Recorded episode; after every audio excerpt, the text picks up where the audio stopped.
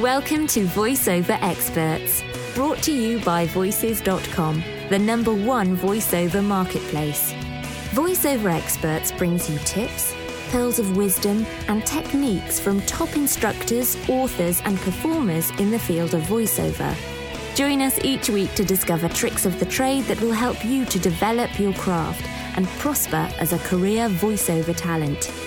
It's never been easier to learn, perform, and succeed from the privacy of your own home and at your own pace. This is truly an education you won't find anywhere else. This week, Voices.com is pleased to present Nancy Wolfson. There's usually three sources of problem when I'm hearing problem on a demo.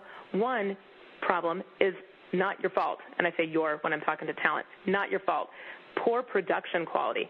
You have to have a production team, a, a writer, producer, you know, I can only speak for myself, but in the brain track scenario, that would be me, and an engineer who together really know the realities of what real spots sound like.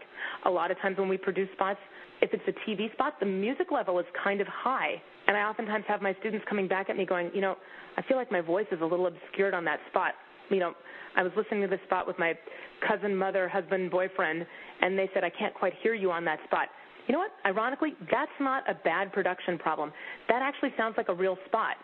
You don't want to have your voice too far forward underneath a TV spot because that's not how a real TV spot sounds. So I could go on for three days about this, but I'm going to shut up on that What about? now. I want to hear some other like do's the and two don'ts. other, well, the two oh other yeah, things. the other yeah. So one possible source of a problem on a bad demo is, you know, things that are not your fault, production issues. It needs to be written, written and produced properly.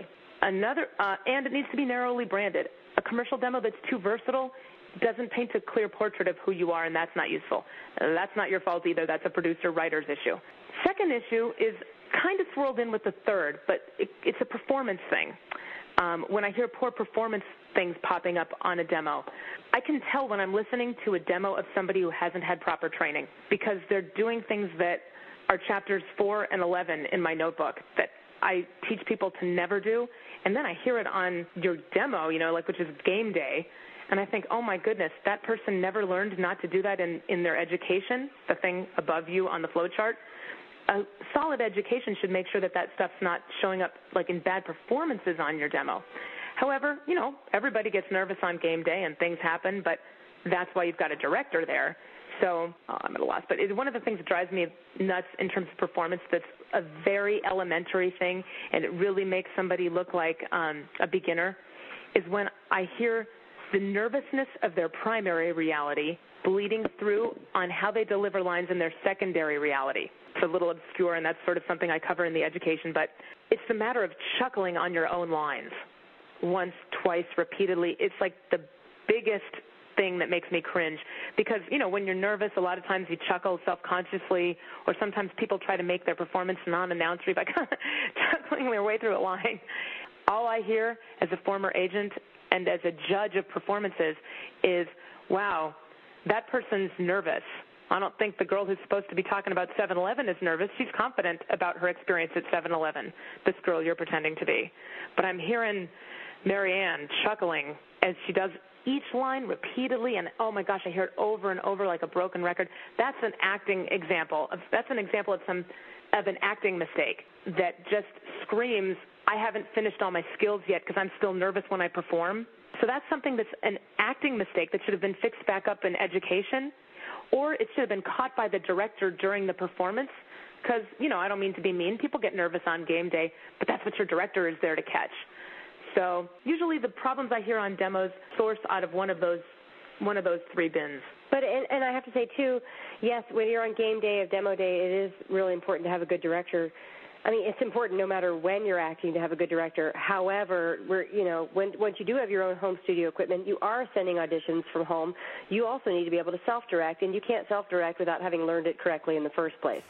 Um, because you're not going to book jobs. And again, I come back to that's the point. We all want to book jobs, make money. Thank you for joining us. To learn more about the special guest featured in this Voices.com podcast, visit the VoiceOver Experts show notes at podcasts.voices.com slash voiceover experts. Remember to stay subscribed. If you're a first time listener, you can subscribe for free to this podcast in the Apple iTunes podcast directory or by visiting podcasts.voices.com. To start your voiceover career online, go to voices.com and register for a voice talent membership today.